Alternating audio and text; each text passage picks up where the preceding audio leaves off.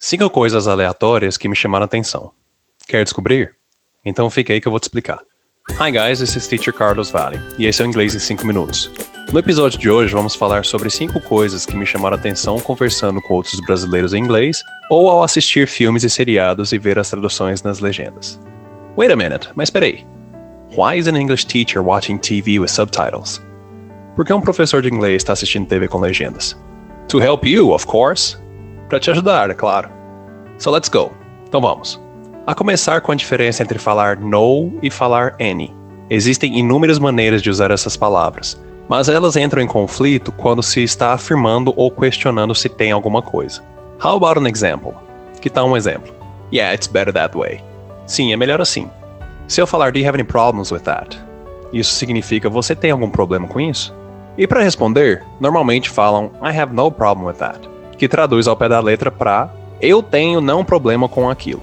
But as I said here many times, mas como eu falei aqui muitas vezes, don't translate. Não traduza. Understand what it means. Entenda o que quer dizer.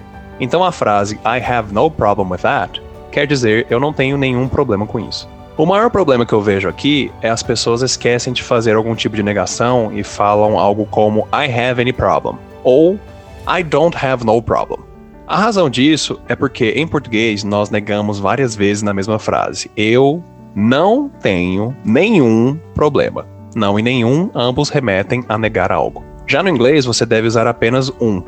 Então fica ou I have no problem with that ou I don't have any problem with that. Does that make sense?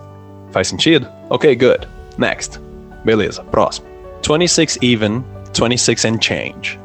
Já ouviu falar disso? 26 par e 26 de troca, essa parte normalmente é referente a valores. Se algo custou 26 reais ou dólares ou etc. redondo, você fala 26 even. E se foi 26 e uns quebrados, você fala 26 and change. That's an easy one. Essa é fácil. And not very common. E não muito comum. So let's go for a more common one. Então vamos falar sobre uma mais comum. We're together. Sabe a tradução disso? Não é o famoso tamo junto. Apesar da tradução ser essa, we're together quer dizer que estamos juntos no contexto de um relacionamento. Então evite falar isso quando você quer dizer para alguém que tá tudo certo. Para falar isso é melhor dizer I got you ou I got your back. Isso sim quer dizer tamo junto. Weird, huh? Estranho, né? Alright, next. Beleza, próximo. What if? What é o que? If é se. Mas os dois juntos não querem dizer o que se quer dizer e se. Como por exemplo, what if I sell my car and buy a bicycle? E se eu vender meu carro e comprar uma bicicleta? Another example, um outro exemplo, I can't call you today. What if I call you tomorrow? Eu não posso te ligar hoje. E se eu te ligar amanhã? Now you got it, right? Agora você entendeu, né? Alright, great. Now the last one. Beleza. Agora o último. Couple. Esse muda de tradução entre casal e alguns, dependendo do contexto da conversa.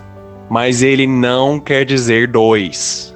Vejo muito seriado traduzindo, por exemplo, I'll be home in a couple of days, para eu estarei em casa em dois dias. Mas não é dois dias, é em alguns dias. Quando não se tem certeza quantos dias serão. Como os americanos são muito objetivos, eles falariam I'll be home in two days, se fosse para ser em dois dias.